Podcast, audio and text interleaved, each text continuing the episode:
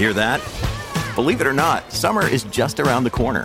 Luckily, Armor All, America's most trusted auto appearance brand, has what your car needs to get that perfect summer shine. Plus, now through May 31st, we'll give you $5 for every 20 you spend on Armor All products. That means car wash pods, protectant, tire shine, you name it. Find out how to get your $5 rebate at armorall.com. Armor All, less work, more clean. Terms apply.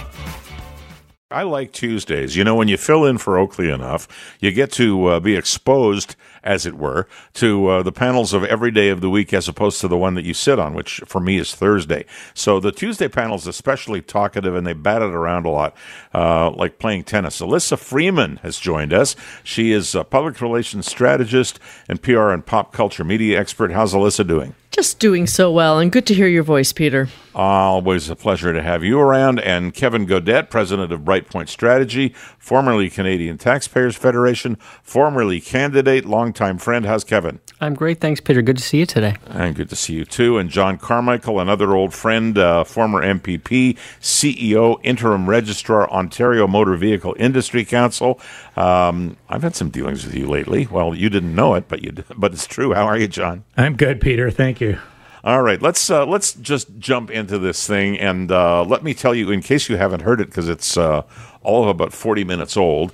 uh, they passed the law today at Queens Park that changes the City of Toronto Act um, to reflect a twenty-five person council as opposed to forty-four or forty-seven. It's a done deal. So what we're faced with now is uh, candidate and lawyer Rocco Achampong has said uh, he's already been in court once, but he said he's he's challenging going back to court next week um, this law and uh, going to try to stop it because it took place uh, midway through an election. I didn't realize there was a quote writ period unquote, but Rocco, who is a lawyer himself, says so. And then there are the councillors who are still wailing away. There was a meeting last night, um, as we heard from uh, Sue Ann Levy, where they they want their 44, they want their 47, and they're whining about it.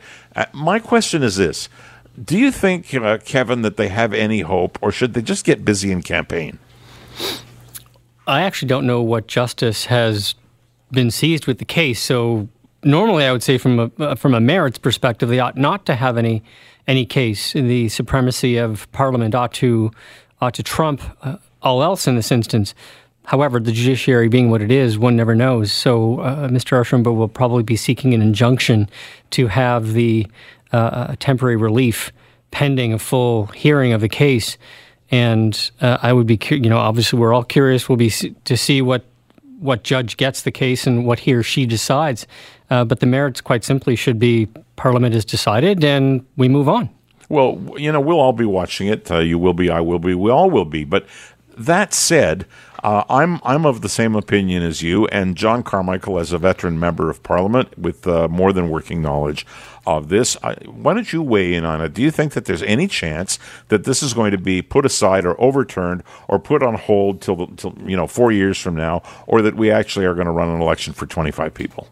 No, I think we're going to run an election for 25 people. October 22nd is going to come up on us very, very quickly. And if I were sitting in one of those chairs looking for a seat uh, amongst the 25, I'd be out knocking on a lot of doors very quickly. That's what I would be doing, and I think we've both done that. Elissa, you haven't done it, but you're quite familiar with this stuff.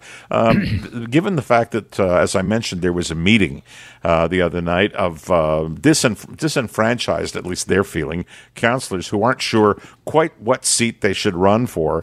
My advice to them would be the advice that uh, that our friend John Carmichael just gave, which is, hey, there's an election on. You got ten weeks, if that. You better get busy. And by the way, you better get busy knocking on the doors that are in one of twenty five as opposed to one of forty four. No. Exactly. You know, what's done is done, Peter. And the fact that they're actually holding more meetings and more whining and more, you know, more, and more, and more. This is what exactly what, you know, we're trying to stop. We're trying to stop all these meetings. We're trying to stop all these blockages and we're trying to actually get things done.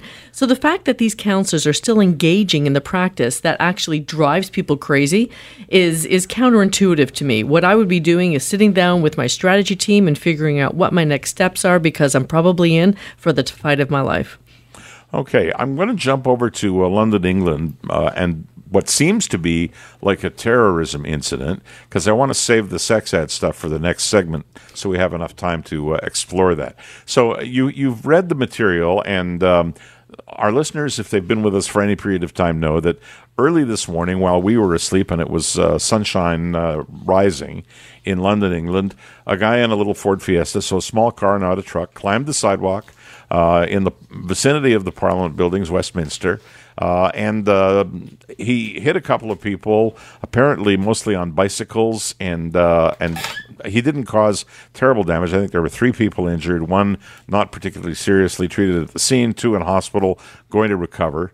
Um, and and the stop uh, the stop to this guy was uh, a series of barriers that they put in place um, subsequent to one of the other incidents. So they've got uh, bollards, you know, those steel poles filled with concrete. They've got concrete um, paving blocks. You've seen those as well when we divide highways when they're doing construction. They use those, and this seems to have worked it begs the question do we need to because we did have a serious attack back here in april and at the time um, the Yonge Street incident occurred we were asking this question but i don't think that anybody's acted on very much of it if any of it at all. Should we john carmichael be looking at protecting some of the more vulnerable areas of town from this kind of an attack by putting the appropriate barriers in place? I think we absolutely should. Uh, Peter, I was in Ottawa when the shooting occurred, and I've watched over the last number of years the bollards, the uh, the changes in process for the police on the hill, uh, the the protection and security that's gone into place to ensure that the same type of terrorism does not uh, uh come against the Parliament buildings in Ottawa again.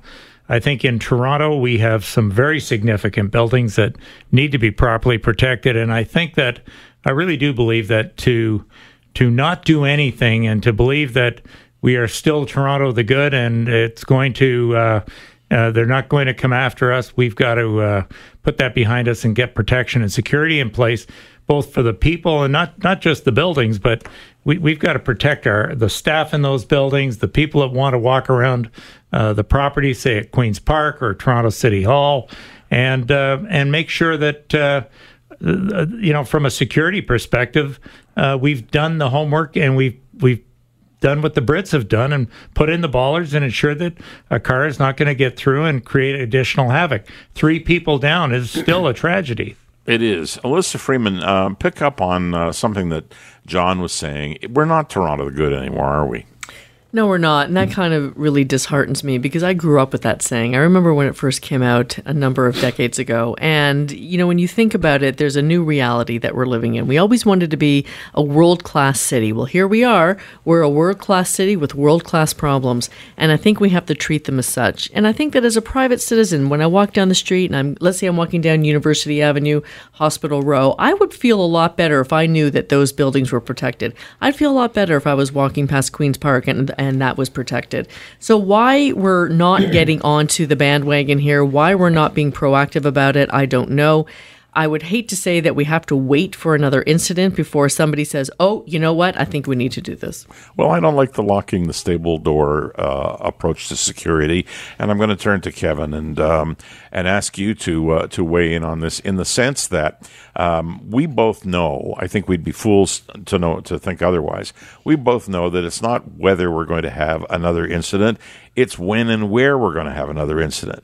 I don't know that you can protect everything, but there are some things, Kevin, that are more obvious.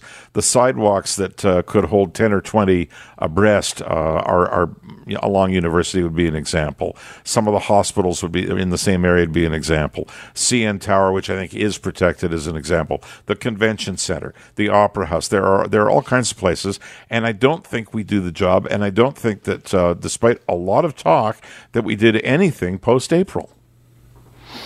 Yeah, uh, I, I'm sympathetic to one of your comments about we can't protect everything, which isn't to say we don't protect anything. Um, so I'm a little bit in the middle on this, where uh, I'm sympathetic to the need to protect uh, high threat targets, high security targets, uh, any number of which you've mentioned. The problem, though, presents itself in the context of where do we stop? And and there's an expense to this, and, and I, I, hate to be the guy that raises this, but you know, are we talking about bollards along um, Queen Street, King Street, Yonge Street, University, uh, King West, King East, the beach, uh, uh, Ronsis. Like, Well, I don't. You know, nobody knows the answer to that, Kevin. so that so that that's the challenge, right? Is because Yes. the problem is some some idiot in a car or with a, a bomb or whatever the hell they might think of of doing. They can do it almost anywhere uh, in a mall along the way, uh, you know, on, on a road, and we can't protect everything everywhere. Again, which is to say, that doesn't mean we shouldn't do anything. I get that, but it, it does become a challenge as to just how far we take it. Well, it's really easy. What we do is we put it to our 25 member council. I think Just that's a good saying. Well, starting there you point, go. Peter. I'm with you. Okay. Uh, on panel today, if you're just joining us, Elissa Freeman, Kevin Gaudet, John Carmichael, and I'm Peter Shurman. You're with Global News Radio 640 Toronto.